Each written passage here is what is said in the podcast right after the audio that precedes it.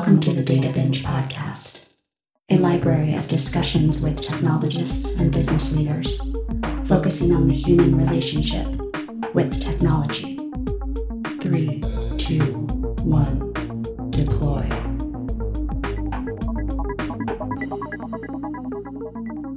Hello, everyone, and welcome to today's episode. As always, wishing you the very best of health and happiness in your journey today, no matter when or where you are, especially throughout this month of May as we celebrate Mental Health Awareness Month. Mental Health Month has been observed in the US since 1949, commemorated by the Mental Health America organization, founded by the gentleman Clifford Whittingham Beers.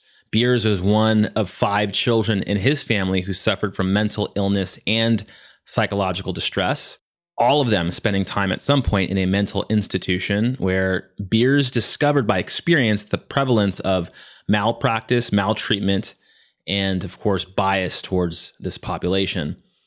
Beers went on to write bestseller A Mind That Found Itself and founded the National Committee for Mental Hygiene and focused much of his work on making sure that mental health patients received the right care and were not alone in their journey fighting mental illnesses. I think mental health is something many of us just take for granted in our everyday lives, whether we are focused on improving our mental health or whether we're completely oblivious of some needed changes that we need to make. When I think of mental health, I'm also thinking about emotional and psychological distress, fear, anxiety, depression, etc., things that just occur in my life and probably occur in, in many of your lives as well. I find the more I concentrate on getting healthier mentally and emotionally, the more I realize I have a lot more work to do. One really great thing I've added to my morning routine over the course of the last handful of years is the Waking Up app by Sam Harris. The Waking Up app is an ongoing course and journey into the world of mindfulness. I've been doing 10 minutes each day when I can, of course, and Mr. Harris walks you through meditations, and simply helps to guide our understanding of mindfulness. I believe you can try the app out for 30 days, which could be a really great experiment if you are looking for a good place to start in your own mental health journey. Or additionally, another thing I've been doing is I try to close the day with an app called ROMWOD or Range of Motion Workout of the Day. I know these are two apps, but they're just really great guidance tools which is in ROMWOD is a passive stretching routine that follows a more yoga like easy flow with long two to four minute stretches around areas of the body that typically undergo a lot of stress, your lower back, the back of your legs, shoulders, etc. And especially if you are an athlete or tend to push yourself quite heavily in your own workouts or even in your daily work routines. I found that these two really simple reprieves from my daily life for about 30 minutes each day have really helped me show up as my best self. And I'm hoping that just sharing this with this audience, it could help you as well. The mental health journey is a long one, and we all owe it to ourselves to invest time and effort into putting our best selves forward into the world, if not for us individually, for those we love and care for. Finally, this month is our opportunity to do something nice for someone, to lean in a little bit more to their story or their emotional state, to pay a little more attention to their frustration, pain, or disappointment. We all deserve a little bit more empathy and understanding from each other from time to time, and you'll be surprised what a bit of proximity can do for others and for yourself. And now for today's discussion. Today's discussion is a recording of a session hosted by my friend and colleague Andy Winskill, a senior digital advisor at Microsoft who leads a community of approximately 2,700 employees at Microsoft called the Virtual Work Learning Group. The mission of the Virtual Work Group is to empower everyone on the planet to create engaging, meaningful, and impactful virtual work experiences in an environment that enables us to do our best work. The community has featured talks from some amazing women and men around topics ranging from how to be a better storyteller all the way to how to fine tune your remote presentation skills. This episode features a presentation that I led around social influence and virtual selling. I'm no longer in a sales organization, but I do believe that everything any of us do at any capacity in our work most likely demands for advocating our ideas and getting our perspective heard. This, I believe, will be a highly valuable skill as our ecosystems become more digital and our thoughts and perspectives as knowledge workers and executives become more valuable to the world. I hope you enjoyed the discussion. You can find links to the folks, apps, and items discussed in this intro in the show notes of this episode. Thanks for listening. It gives me a huge amount of pleasure to introduce Derek to the community today. Derek joined our team here in MSUS, Digital Advisory Services, towards the end of, actually, it was, when was it, 2020? End of 2020, or was it right in the summer? Christmas. Yeah, yeah. Right Christmas. In that kind of connection as we, you know, kind of get to know each other, you know, I was kind of talking to Derek about, you know, some of the things that Derek's done in the past. And I was kind of blown away that of the impact that Derek had made, you know, through you know his social presence on on the internet, not just on LinkedIn, but across the board. And you know, one of the things that you know we're always told in Microsoft is you know, kind of go out onto LinkedIn and post things, you know, raise awareness of, of what Microsoft's doing. The difference that I saw with Derek is actually that awareness that translated into you know something that was concrete and tangible and ultimately, and Derek hates me when I when I say this. You know, Derek knows what's coming, but ultimately, it ended up with Derek getting platinum club, which you know, if you're in the field, you know, you kind of know that that's our ultimate prize for sales worldwide. So, you know, with that, um, yeah, um, it gives me great pleasure to hand the floor over to Derek. Derek, over to you. Yeah, thanks for that context, Kent, uh, Andy. Thanks everyone for joining. This is going to be a really fun discussion today. This is one of the things that I'm just most passionate about in the world. Can folks see my screen? Yes. Yes. Okay. Yes, we okay. can. Okay, fantastic. It's not it's not doing the lovely AI video play though. That's the that's the only problem. Got to fix that. So just a, a quick introduction to myself for folks that don't know me. I've been with Microsoft for coming almost four years now. It's been pretty quick. I was recruited out of a, out of a full-time MBA program at the University of Texas in Austin, formerly in the MACH program, which is now the Aspire program. So it was new to Microsoft and struggled with a lot of different things coming into the organization, not having a technology background, having more of a business background. And of course, most of us know what the onboarding process is like here. It's very different. And at a time where we went through a big organizational change in the field at the time. So a lot of these things come together as we kind of talk through the criticality of social selling, the criticality of virtual branding in a digital brand. Some of the things that represent who I am what I work on and what I'm passionate about are kind of on this slide, of course.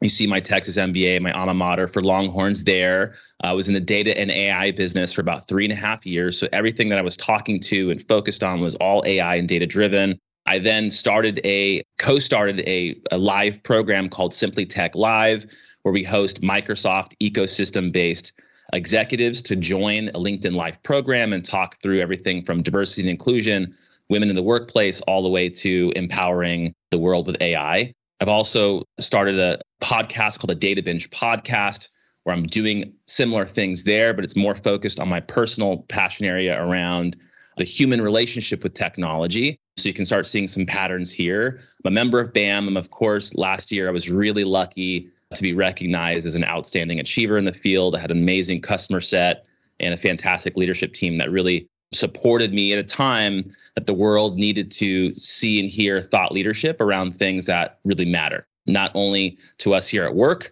but also across the personal landscape as well, being that we were under the presence of a, a, massive pandemic and some social unrest that was really, really powerfully impacting a lot of people.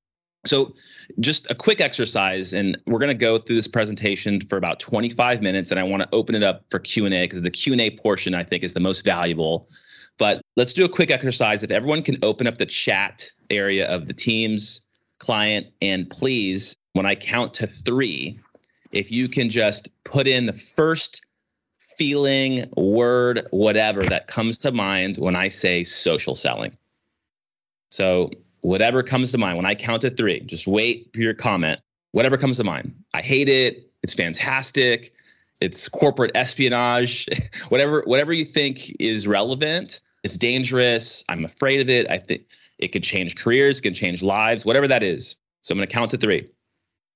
One, two, three. Isn't just networking tricky? It's open. It's forced. Scale. We need to have it. It's complex.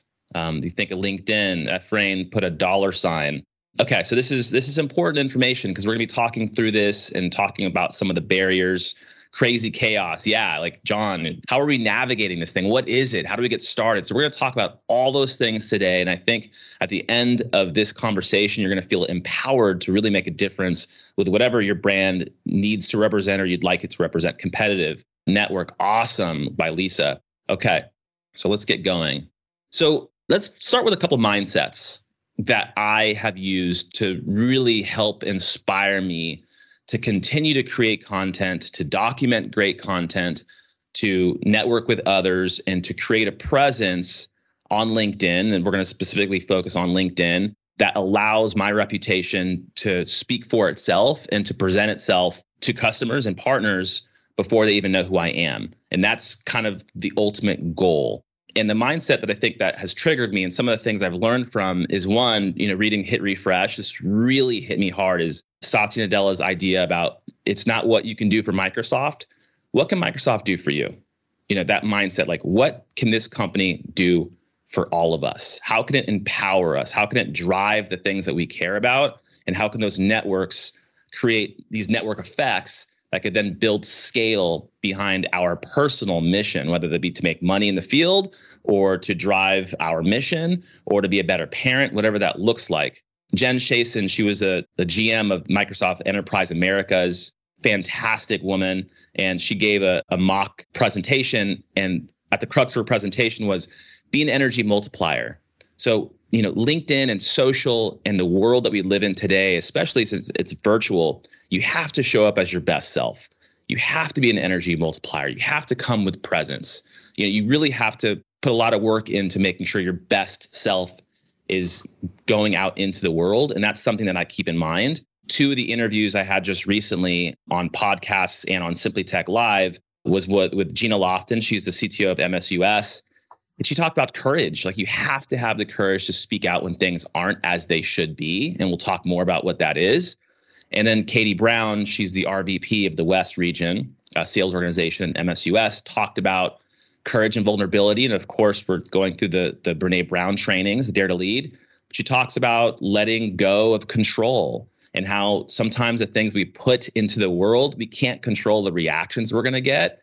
We just really have to be vulnerable. And in order to be courageous, those things come hand in hand to not only not only overcome adversity and adverse topics, but also become better leaders. Everyone understands that LinkedIn is the place for folks to talk about their professional goals and what's going on in the professional arena. And the data shows this. And the data, this data is a little bit old, a couple years old, but the trends are the same. And for the most part, folks use LinkedIn to either reduce account contact research time, make connections. The first thing most of us probably do when we get on a new account or we meet someone new or we're trying to advocate an idea to someone, we go to their LinkedIn, we see their where they worked, we research their company. All those things live in LinkedIn. So if we want to make professional impact, the place to do that is certainly LinkedIn. I am not a Twitter fan. I'm a shareholder at Microsoft. We own LinkedIn, and that's where my presence and engagement stays. There's business drivers for social selling. It's really hard. Some folks say, Derek, what have you achieved through social selling? And there's definitely achievements I can talk through.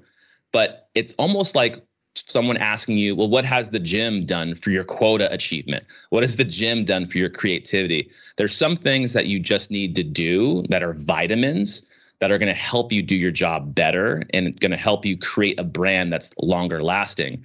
Some of the top line data from social selling, the purchase process is changing. You know, like how long, like I spend, you know, five to 10 hours probably on Amazon reading reviews, multiple gear websites.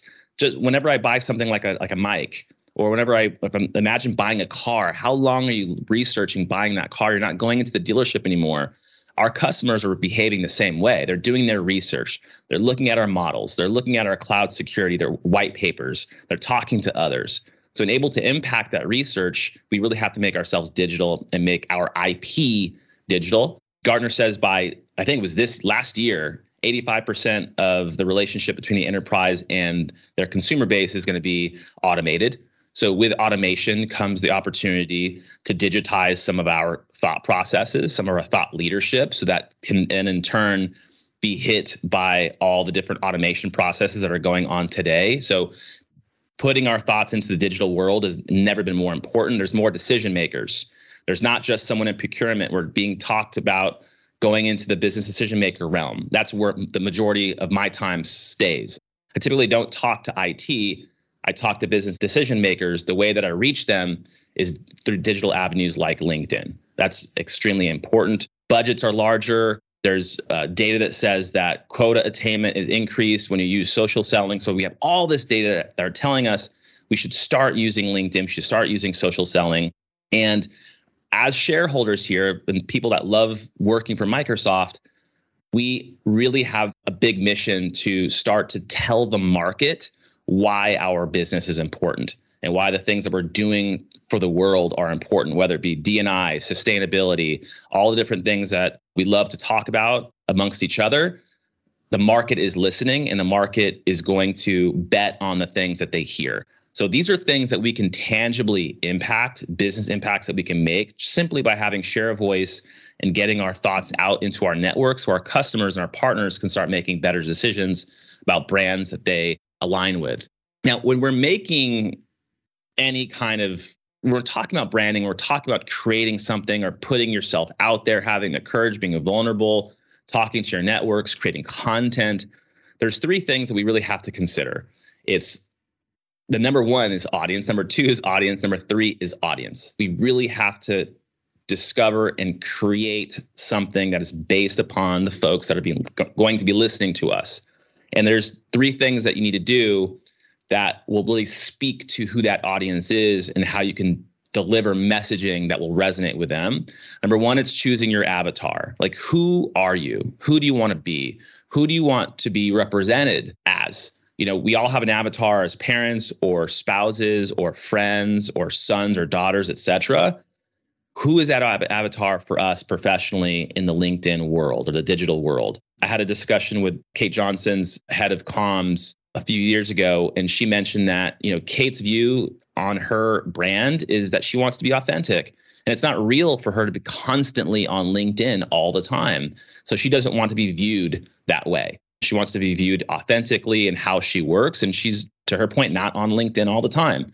There are some executives that are because they value that they make time for it and that's something that they prioritize so being authentic is part of an avatar that could gravitate to you.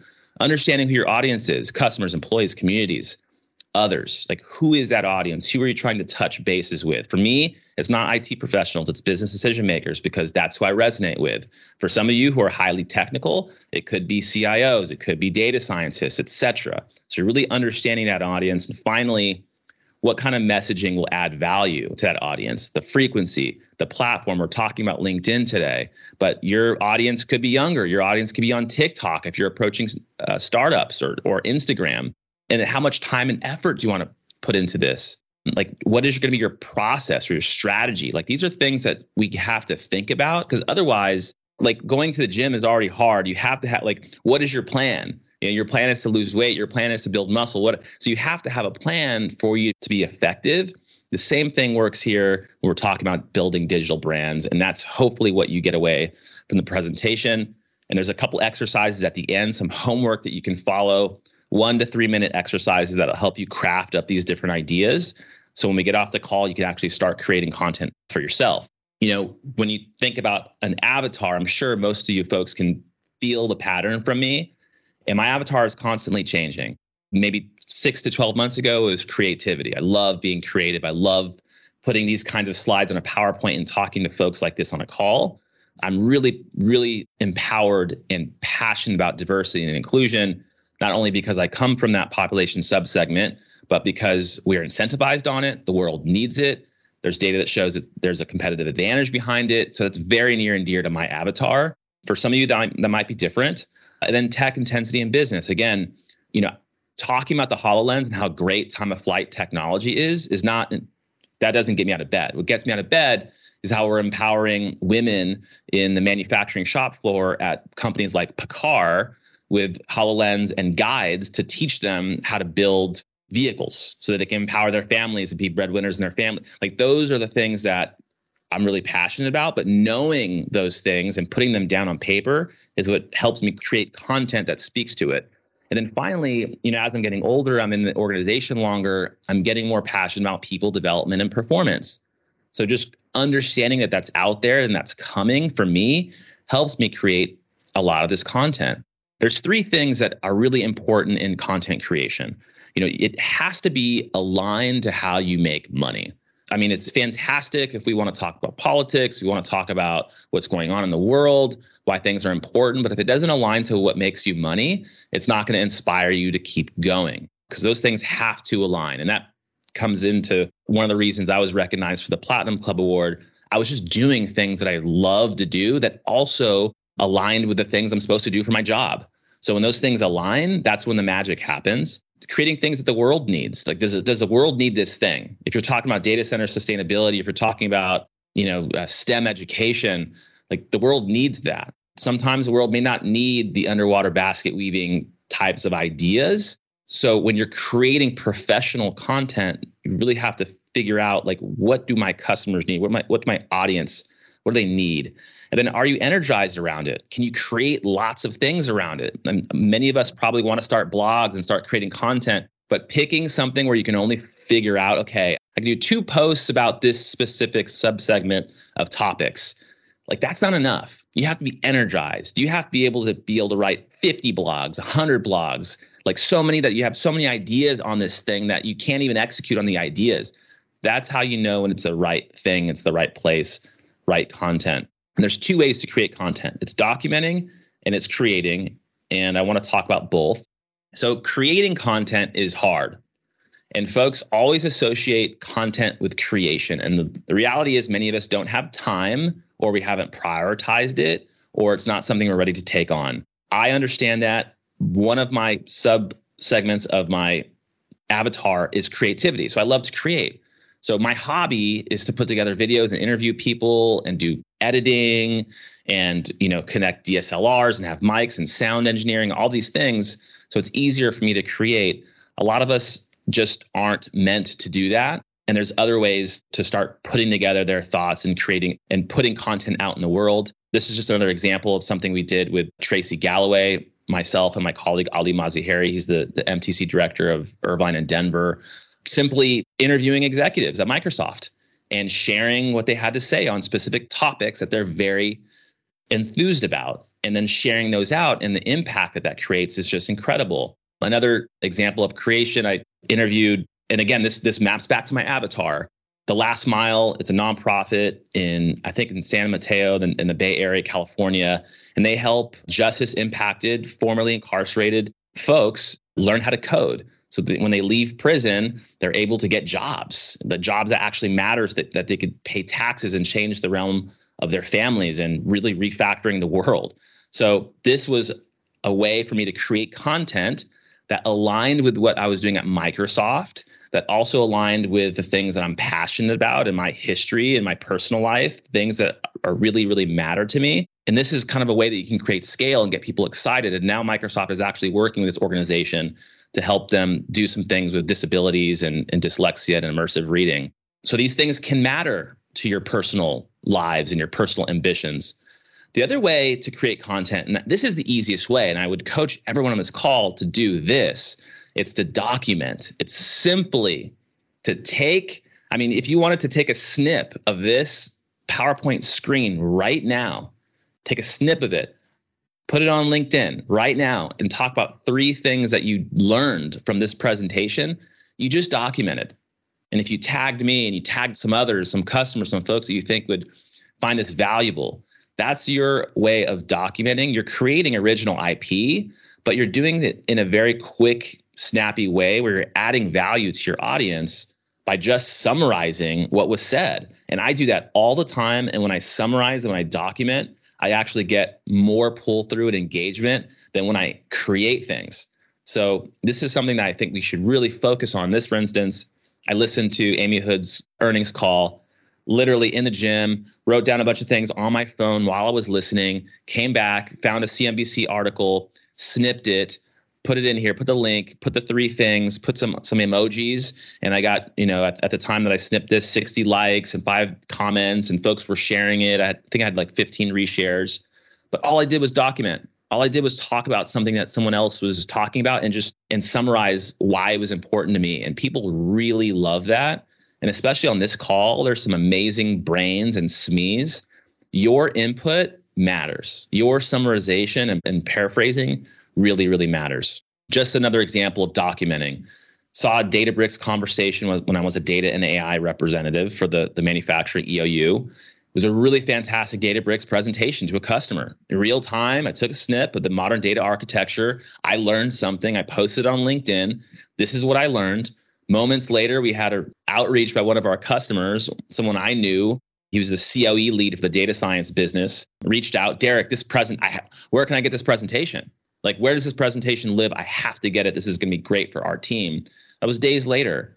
So by doing something quick and easy, you can actually make ripples. You can actually make impact. And of course, selling.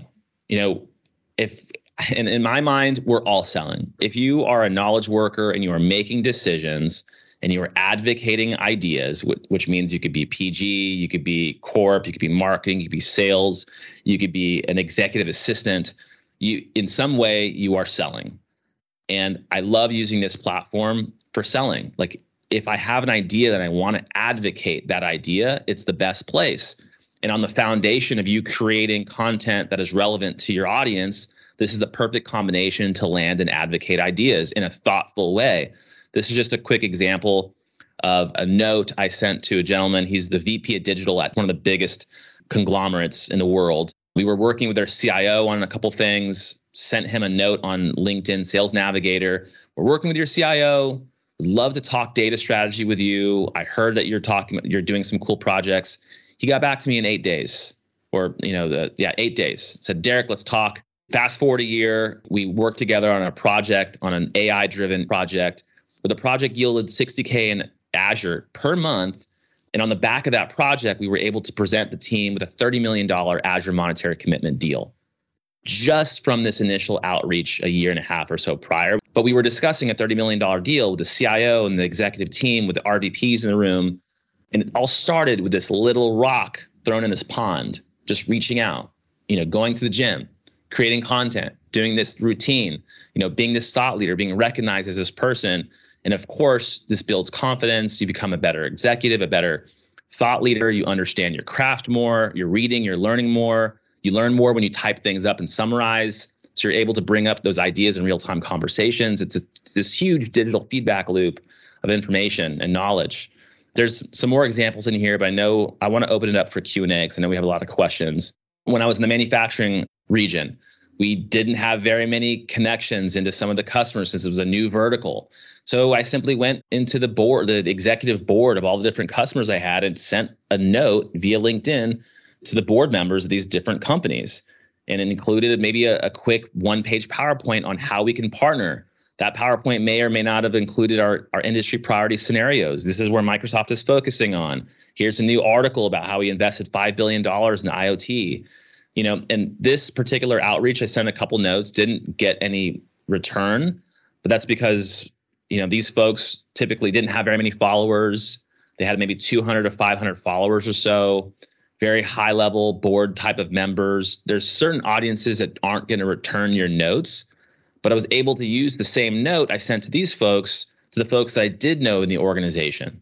So you can use the work that you send repeatedly for multiple customers, you're not having to create things net new every single time, but it's the routine, it's the process of kind of using these tools that I think can create incredible impact.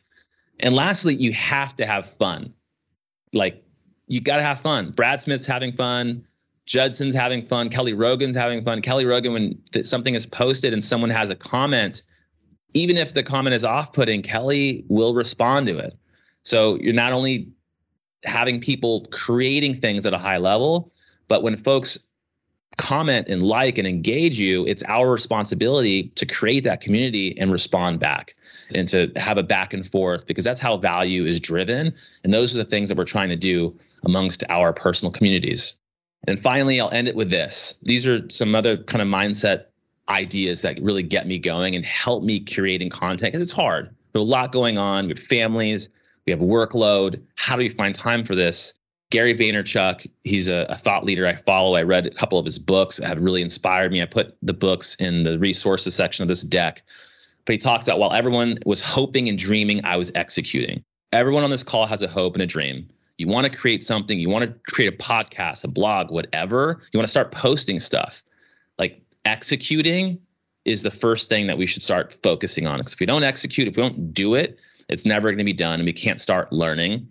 And then Mel Robbins, she's a news anchor, kind of an influencer. I heard a podcast that she was on where she talked about this distance between you and your future is action. It's taking action. So if folks can actually create something today on LinkedIn, see how that feels, kind of do some of the exercises around their avatar, content strategy, what they'd like to start posting about, like that's the action, that's the execution that we need. So I'll end the presentation with that. Any questions? Well, Derek, you've given us. I was making notes in the chat just so that I can catch them later for the library, but there's so many nuggets in there.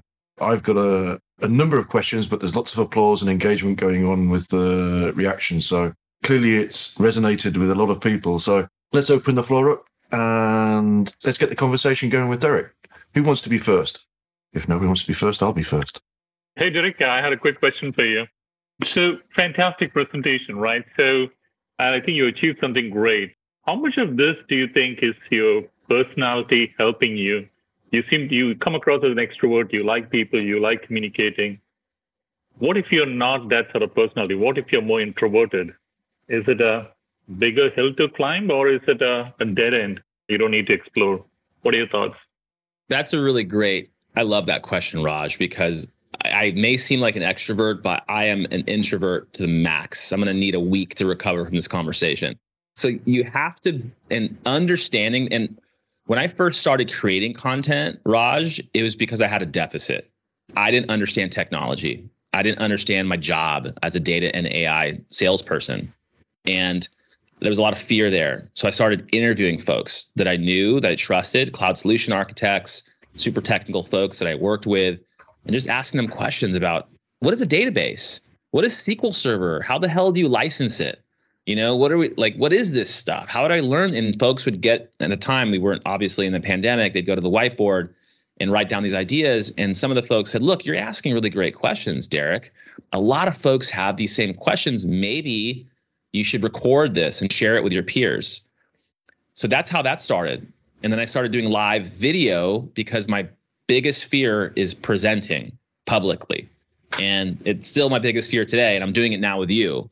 So it was a way of overcoming my fear and providing something to others that I knew they needed. And then I was able, Raj, to kind of tune what was best for me. Like I don't write as much as I do live video because writing takes a lot of time. I'm pretty analytical, but not analytical to the point that it serves my being and my energy. So for you, maybe blogging is the best way to go. Maybe it's recording your voice. Maybe it's it's uplifting others and going on online and providing facts and data or you know, you could put out a monthly newsletter where you're simply just cataloging the things that are interesting to you and you'll find kind of your routine. You'll find your exercise that you enjoy that is most beneficial for your career and, and for what you're trying to do. Oh, thank you so much. Great answer. No problem. Great question. For people getting started on this journey, how much time, say a week, do you think you should carve out to spend time on this? I think I think it varies. When I first started, I only had one daughter. Now I have a daughter and a, and a son. So I've had to scale back. I've had to scale back, and uh, and I and I want my my marriage to last. So I needed to to scale back. But it's really what's right for you. You know, what is right for you? And something is right for all of us have different personalities, levels of effort. I think getting started is most important. And you want to do it enough to where it's not like getting up in the, early in the morning. I'm an early riser now. And if I did that once a week, that would be really tough. But I do it five times a week. That's easier than once. Seven times a week is way easier than five. I can't get to that point. But what works for me is four to five times a week. I'm an early riser. So I think in your posting strategy, and, and there's some documents at the end of the presentation that kind of walk you through, you know, who am I and what is going to work for me. If it's 30 minutes a week, I think that's great. Do it on a Friday after a couple cups of coffee. You're excited, your energy's up. You're not going to get the most engagement because folks aren't on on Fridays, but more so than not, executives are on on Fridays and weekends. So you're going to get a different audience. There's a, a slide in the back of the deck that shows the best times to post on LinkedIn. So figure out what your time is and what you can spare and start there and then fine tune it to a place that's going to be working for you. Any more Another questions? question that I have. I was just typing and then I thought, okay, I'm going to try do it uh, out loud. so, because one of the things that I really liked that you said is sharing something you've learned today. And I try to do that with my team, but I always find it very scared to do that via LinkedIn. Because if you share something and people tend to have an opinion about it, they will put it there and it's not always eh, of course you like the Mhm. positive ones but if there's going to be a negative one i'm hesitating about that one because i i tend to feel that very personal so how do you handle that because that's obviously something that i think you handle as well or have to handle this is the really important part of the discussion that I feel very strongly about. Me and Andy talked about this at length. And, you know, being that we're taking this dare to lead training, and you, yes, you have to relinquish control the outcomes that you're going to have and how people are going to respond. And that's hard. I don't check my LinkedIn before I go to bed because I might see someone who could be a friend of mine who just has a completely different view on the world than I do. And he could say something in a public manner that could fire me up. And now I'm losing a night of sleep. You know, so I totally understand. So there's things that you can do, there's barriers that you can set for yourself. I tend, when I have an opinion, I tend to make it very apparent that it's my opinion. And I invite others to deliver their opinions. Because when you're inviting and you're understanding and you're vulnerable about kind of your ideas and your place, people see that and they respect it. It's not going to stop the trolls and folks that don't agree with you from going on LinkedIn and saying negative things. But it probably happens literally. I could do a hundred posts and there might be only be one negative comment per those hundred posts. But I'm also not saying SQL Server is better than Oracle autonomous databases. Like I'm not I'm not saying anything that is against any organization or institution or person. I'm simply bringing ideas to the world. And I think if you can kind of focus on that, like that's really valuable, Ellen, and your voice. We need to hear your voice. We need to hear the voice of women more, especially in, in the world of technology. We need to hear the voice of the introverts that typically don't speak because those voices, when they're amplified, can create impact that can't be captured in an earnings call. And that's kind of what we're trying to do together on this call. So you can do it. Start kind of reaching out and creating content, and you will see that it will it will favor the work that you're putting into it. thanks Hi, Derek. How are you? Hey, Chris, welcome to the Hi. call. Thanks. I really enjoyed. I wrote lots of notes. Just part of what I heard you say is we need to be thought leaders, right? And figure out who we are, like what matters to us and what resonates with us so we can do it well, right? That if you can't get lost in all of your ideas, then maybe you're not passionate enough about it. Maybe that's not who you are. And finding maybe how God created you, whatever it is that you uh, refer to it as. But Mhm. one of the things that you said was that you made an investment. You look at this as almost investing in your own career, your own future, Yes. because it Yeah. forced you to become the expert. I just out of curiosity, how long did it take you to go from I don't really know that answer to feeling like you now became that thought leader? What's that journey for somebody who says, "Hey, I want to become that thought leader"? Is it specific to like business, like a business segment or like a Yeah. technology? Yeah. Yeah. How long did it take for you? You know, probably that's the fairest question for you. this is where I think it's important because it was taking forever. It was taking, I just didn't feel like I could orient. I didn't know what to read. I didn't know what to specialize in. It was all over the place. I was insecure. I just didn't feel like I was right at Microsoft until I started thinking through okay, what is my job? My job is to be a data and AI sales representative. And maybe I'm, sales is not the most, I'm not empowered and impassioned by sales. Maybe I want to be a SME. Maybe I want to be a data and AI advisor.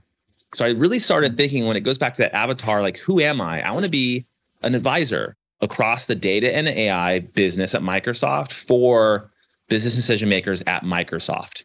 And in order to do that, here's the things that I have to read. Here's the things that I have to know. Here's the things I have to do. And I was really looking inside myself like, I can't talk about technology, but I can read a 10K. I can't talk about technology, mm-hmm. but I can listen to a Freakonomics episode, you know, interviewing the, the CEO of Slack to see what productivity should look like in the future. So those are some things that help me orient not only around my job and how to become a thought leader specific to the job, but also how to start what content to create. So I have a an economist. I got a subscription to the Economist, and mm. I hmm. mean, you see some of the things that come out of the Economist. You know, riding high, special report on the future of work. Like that's important. So like finding those different resources, and then I'll go. Chris, and I'll read this report. I mean, this is exactly what I'm going to do. I'm going to read only this article because I don't have time to read the entire magazine. And mm-hmm. I'll kind of notate the things that are important and I'll create a LinkedIn post just on the top four things that came out of the document. I'll quote different folks that they interview and I'll tag the economist. I'll tag folks I think will be find it relevant. And not only did I create something, but now that the article is embedded in my brain because I just yeah. I read it, I learned it, I shared my learnings. And that's kind of the process I followed. And when I started doing that, I mean, two months, month and a half, three months. At three months, I felt like I was a different person. Mm. So the content yeah. creating really helps you learn. I think that's really critical. Yeah, that's synonymous with the idea that to become a master of something, you got to learn to be able to teach it. If you can teach it, right, it, it almost helps you make sure that you fully understand it and own it yourself. So that's great. You're so right. Thanks again. Yeah, approach it, approach it as a student. Approach everything as a student. You can't screw up. Yeah, thanks. No problem. So, Derek, I wanted to ask you the question which we talked about before. So, so Derek kind of alluded to the conversation that he and I had had, you know, back at the start of this year, which was really about fear. You know, one of the things that I, I was really fearful of in using LinkedIn or posting anything on LinkedIn is if I say something, you know, am I going to get fired? So, Derek, you know, kind of given the premise that if I was feeling that fear, there's probably people on this call that are also feeling that fear. What advice and guidance would you give us to overcome that fear? Yeah, and I've been thinking a lot about that. And I think we're all different, right? We're all different ages. We're born in different places. We have different skill sets. We're all going to feel fear differently. And I don't think there's a best practice to go about this, but in my mind, you know, going back to that Satya Nadella kind of statement he made in Hit Refresh, it's, you know, what can Microsoft do for us? And in that mindset, it has empowered me to say, okay, I'm hired. My job is to deliver, you know, business strategy or change management strategy or innovation strategy to customers. I am the best prepared person, the best tooled person in the Microsoft organization. Of course, I have mm-hmm. peers, but let's just talk holistically. I'm the best person to deliver provocative ideas and thought leadership to the world representing Microsoft.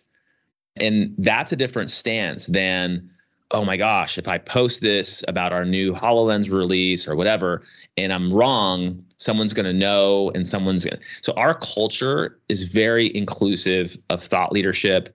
We don't have a very good story. We don't tell our story very well. And I think the organization and speaking from what I know from what executives have shared with me. So I've interviewed lots of executives at Microsoft and they're in our same shoes. They don't know, you know, they're fearful about what to put out there because their bosses, you know, could see these things. And I think what they've done is they've just started small you know, start talking about what's going on in the economy. Start talking about, you know, I, I posted a video that Ray Dalio put out about how the economic cycle works. I put that out. It's safe. You know, I didn't create the content. It's a YouTube link. Put that out there, and I made I put a blurb about these are some of the things I think our customers should think about. So putting those things out into the world, start safe. Andy, you know, start start thinking about things, start putting things out into the world that are safe, that are small, that are easy.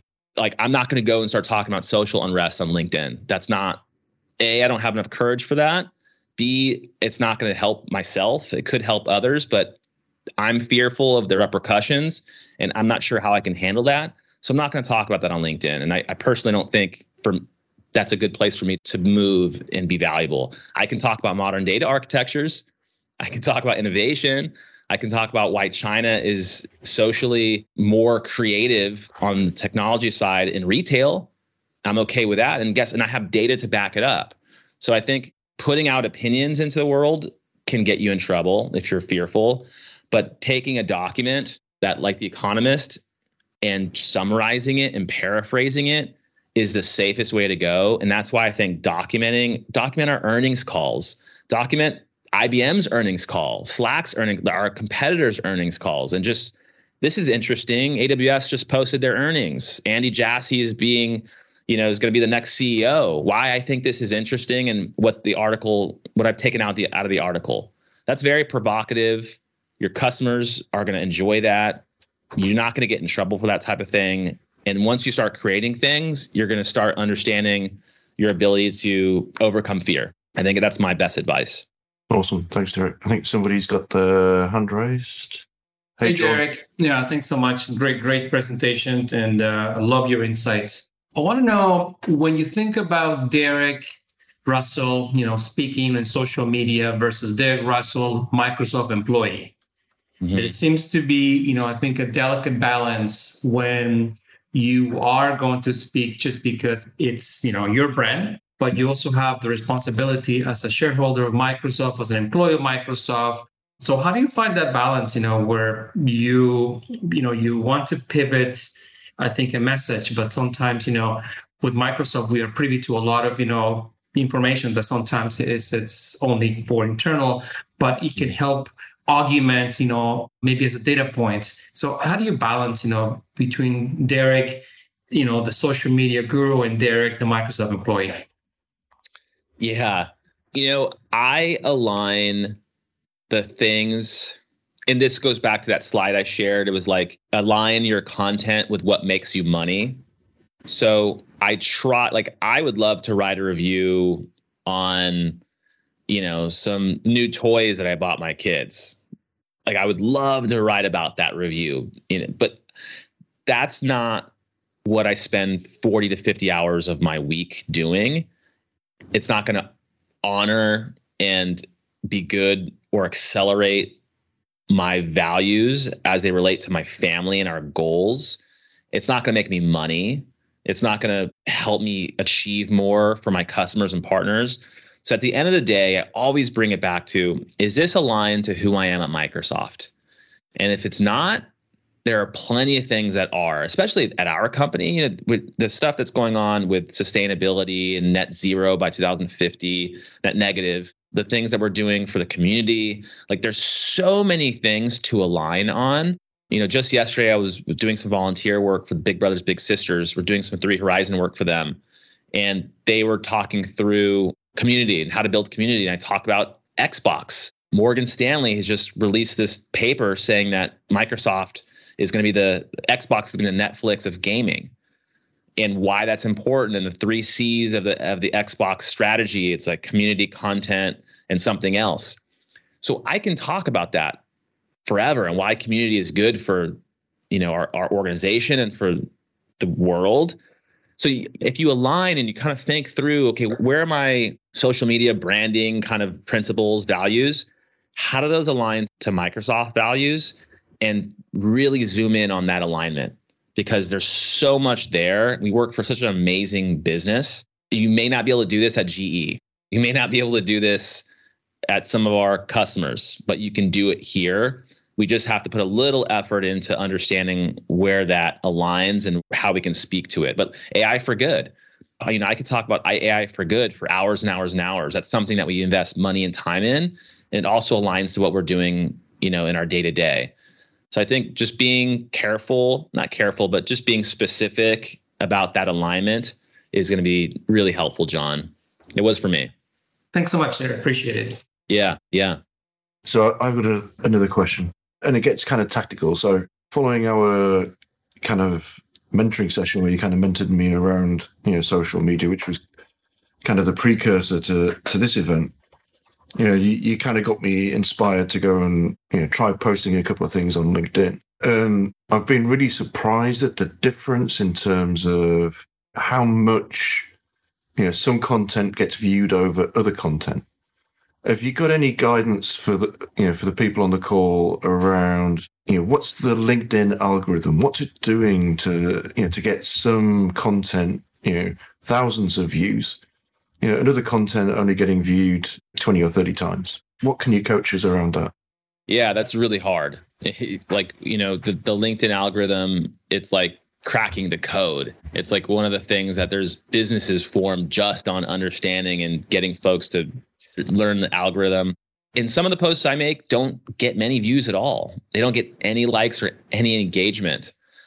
And I'm okay with in the in the beginning, you know, you're kind of self-reflective and your self-esteem is hinged on how many folks are going to like your I mean that's what it's designed to do. It's this whole social dilemma. It's just designed to make you feel or supercharge you in a certain emotional way so that you continue to create things and engage. I think starting with you know, like that audience, your message, your avatar, who you are, and using it as that your as your basis to create content and putting it out there and looking at it over an aggregate, not that posted this well last week. Because if, if you're concentrated on that one post, I guarantee the post you put out next week is not going to do as well, or th- there could be some fluctuation. But looking at the aggregate of what it has yielded for you. And for me, you know, I'll tag executives or I'll tag folks that I know. I'll tag customers, partners, etc. There was a, a part in this book I read on social influence, and it and it talked about a podcast that has 500 to 500,000 listeners isn't as impactful as a podcast that has one listener. What if that one listener was Oprah Winfrey or Bill Gates? So I would concentrate on your audience. Like, who do you want to see this? And typically, when I post stuff, I have folks from the West region, I have GMs and folks that have are used to seeing my stuff and they're shareholders of Microsoft and they like my content. And if none of my customers or partners or network are liking my content or seeing my content, if one of my leaders did, well, now we're into a really, really special conversation where when it comes up for time of promotion or visibility, we don't see each other in an office. You know, but my GM and my skip manager and the CTO of our organization, if they see that I'm on LinkedIn and I'm creating things that are good for the world and relevant to our business, they may not engage or like, but they see I'm visible now.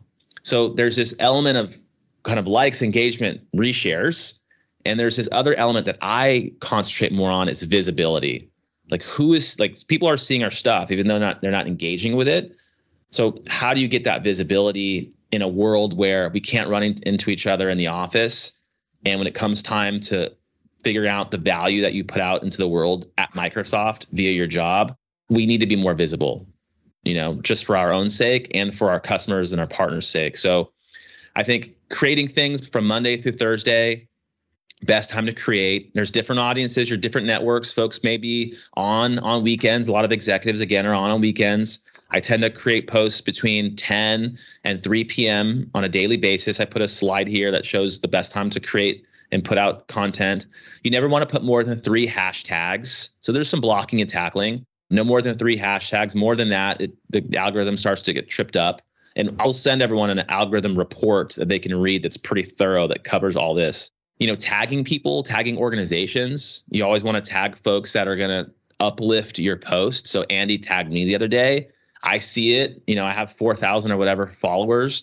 So I'm going to, you know, reply to Andy and now folks from my network can see his post.